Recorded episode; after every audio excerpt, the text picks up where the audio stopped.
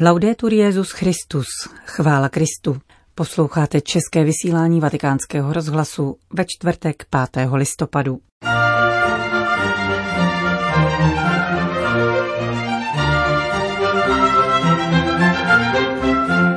Papež František sloužil ve vatikánské bazilice zádušní mši za kardinály a biskupy zesnulé v minulém roce.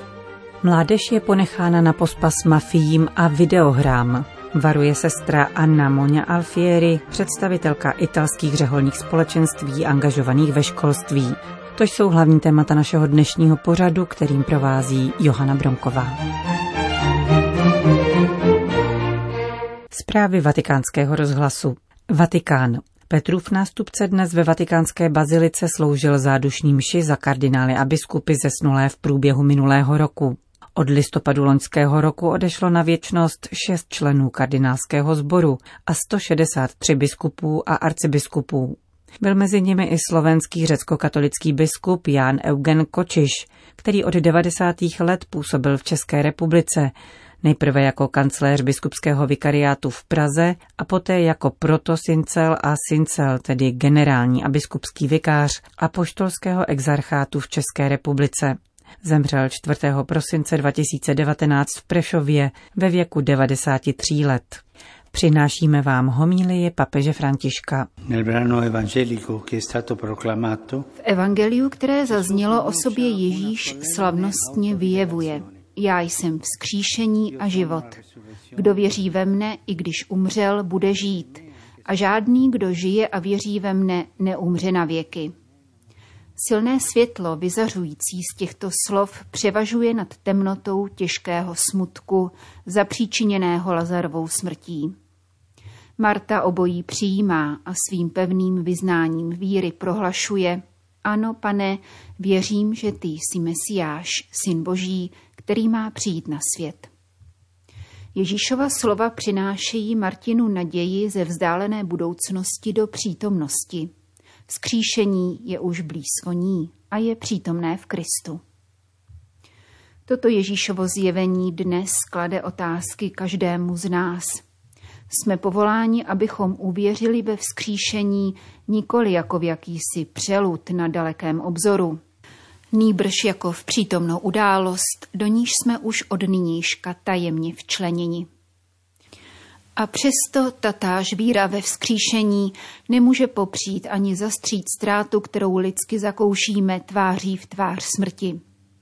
Sám pán Ježíš, když viděl pláč Lazarových sester a lidí, kteří byli s nimi, nejenom neskrýval své dojetí, nýbrž, jak dodává evangelista Jan, dokonce zaplakal. Ježíš s výjimkou hříchu se s námi plně shoduje – zakouší též smutek a hořkost slz prolitých nad ztrátou někoho drahého. To však neumenšuje světlo pravdy, které se line z jeho zjevení. Jehož velikým znamením bylo Lazarovo vzkříšení. Dnes nám tedy pán opakuje, já jsem vzkříšení a život. Volá nás, abychom znovu učinili tento veliký skok ve víře a již od nynějška vstoupili do světla vzkříšení. Žádný, kdo žije a věří ve mne, neumře na věky. Věříš tomu? Když dojde k tomuto skoku, náš způsob myšlení a pojímání věcí se mění. Zrak víry přesáhne viditelné a jistým způsobem spatří neviditelné. Každou událost pak hodnotíme z hlediska jiné dimenze, dimenze věčnosti. Totéž vyplývá ze čtení z knihy moudrosti. Předčasná smrt spravedlivého se zde posuzuje z perspektivy, která se liší od té běžné. Poněvadž byl Bohu příjemný, byl jím milovaný, poněvadž žil mezi hříšníky, byl přenesen, aby zlo nezměnilo jeho smýšlení, aby klam nesvedl jeho duši. Z pohledu víry není ona smrt neštěstím, nýbrž prozřetelnostním úkonem pána, jehož myšlenky nesouzní s našimi. Ku příkladu tentýž posvátný autor poznamenává, že z božího zorného úhlu nespočívá vážené stáří v délce života, neměří se počtem let, ale rozvaha, to jsou pro lidi šediny, pokročilý věk, toť život bez poskvrny. Lásky plné boží plány s jeho vyvolenými zcela unikají těm, jejichž jediným horizontem je světská realita. O nich se říká, vidí konec moudrého a nechápou úmysly, které s ním má pán, ani proč ho odvedl do bezpečí. Při modlitbě za kardinály a biskupy, kteří zemřeli v průběhu posledního roku, prosme pána, aby nám pomohl správně naložit s tímto existenciálním podobenstvím. Prosme ho, aby rozptýlil onu negativní sklíčenost, která se občas vkrádá do našeho nitra, jako by smrtí vše skončilo. Je to cit vzdálený víře, který se druží k lidskému strachu ze smrti a proti němuž nikdo není plně imunní. Proto se také věřící při setkání se záhadou smrti musí trvale obracet. Denodenně jsme zváni k tomu, abychom překonávali onu instinktivní představu o smrti jako naprosté zkáze člověka. Přesahovali samozřejmost toho viditelného, kodifikovaného a obvyklého smýšlení, běžných názorů a svěřovali se plně pánu, který prohlašuje Já jsem skříšení a život. Kdo věří ve mne, i když umřel, bude žít. A žádný, kdo žije a věří ve mne, neumře na věky. Queste parole, fratelli e sorelle, Bratři a sestry, pokud jsou tato slova přijímána s vírou, přispívají k tomu, aby modlitba za naše zesnulé bratry byla skutečně křesťanská. Umožňují nám, abychom si uchovali opravdu realistický pohled na jejich život. Pochopili smysl a hodnotu dobra, které vykonali, jejich sílu, úsilí a nezištně darovanou lásku. Poznali, co znamená žít v touze po lepší vlasti, totiž nebeské a nikoli pozemské. Přímluvná modlitba za zemřelé, vyřčená v důvěře, že žijí u Boha, tak šíří své dobrodiní i na nás, pozemské poutníky. Vychovává nás k pravému vidění tohoto života, vyjevuje nám smysl soužení, jímž je nutné projít, abychom vstoupili do Božího království. Otevírá nás vůči pravé svobodě a uschopňuje k ustavičnému hledání věčných statků. Pokud se stotožníme s apoštolovými slovy, také my jsme tedy ustavičně plní důvěry.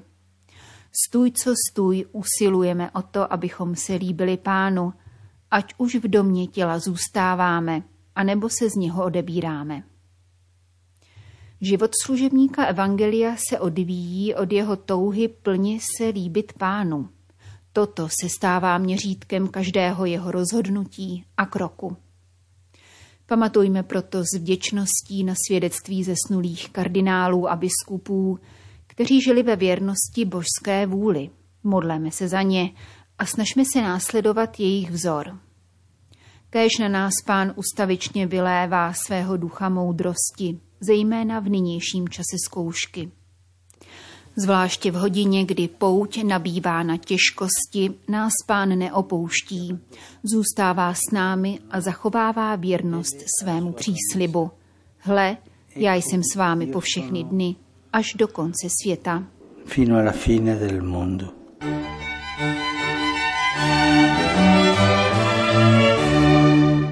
Vatikán. Všeobecný úmysl celosvětové sítě modlitby s papežem na měsíc listopad je věnován problémům umělé inteligence. Papež František jej krátce komentuje ve videospotu pravidelně připravovaném zvláštním týmem apoštolátu modlitby, který vede otec Federik Fornos. Umělá inteligence je základem epochálních přeměn, které zažíváme. Robotika může napomáhat snaze učinit svět lepší, pokud je spojena se zřetelem k obecnému dobru. Pokud technologický pokrok prohlubuje nerovnosti, není skutečným pokrokem. Budoucí pokrok musí být orientován úctou k důstojnosti člověka a stvoření. Modleme se, aby pokrok robotiky a umělé inteligence stál vždy ve službě lidské bytosti. Jinými slovy, aby byl lidský. sea umano. Itálie. Uzavření škol vyvolá nevratné škody v životě milionů mladých Italů, varuje představitelka italských řeholních společenství angažovaných ve školství. Po zkušenostech z jarního lockdownu sestra Anna Monia Alfieri nešetří ostrými slovy. Upírání prezenční výuky uvrhá mladé lidi do rukou mafií a závislostí. Včerejší dekret vyhlášený italským premiérem nařizuje gymnaziální a univerzitní výuku distanční formou. V krajích s vyšším výskytem koronaviru zůstávají doma také žáci druhého stupně základní školy.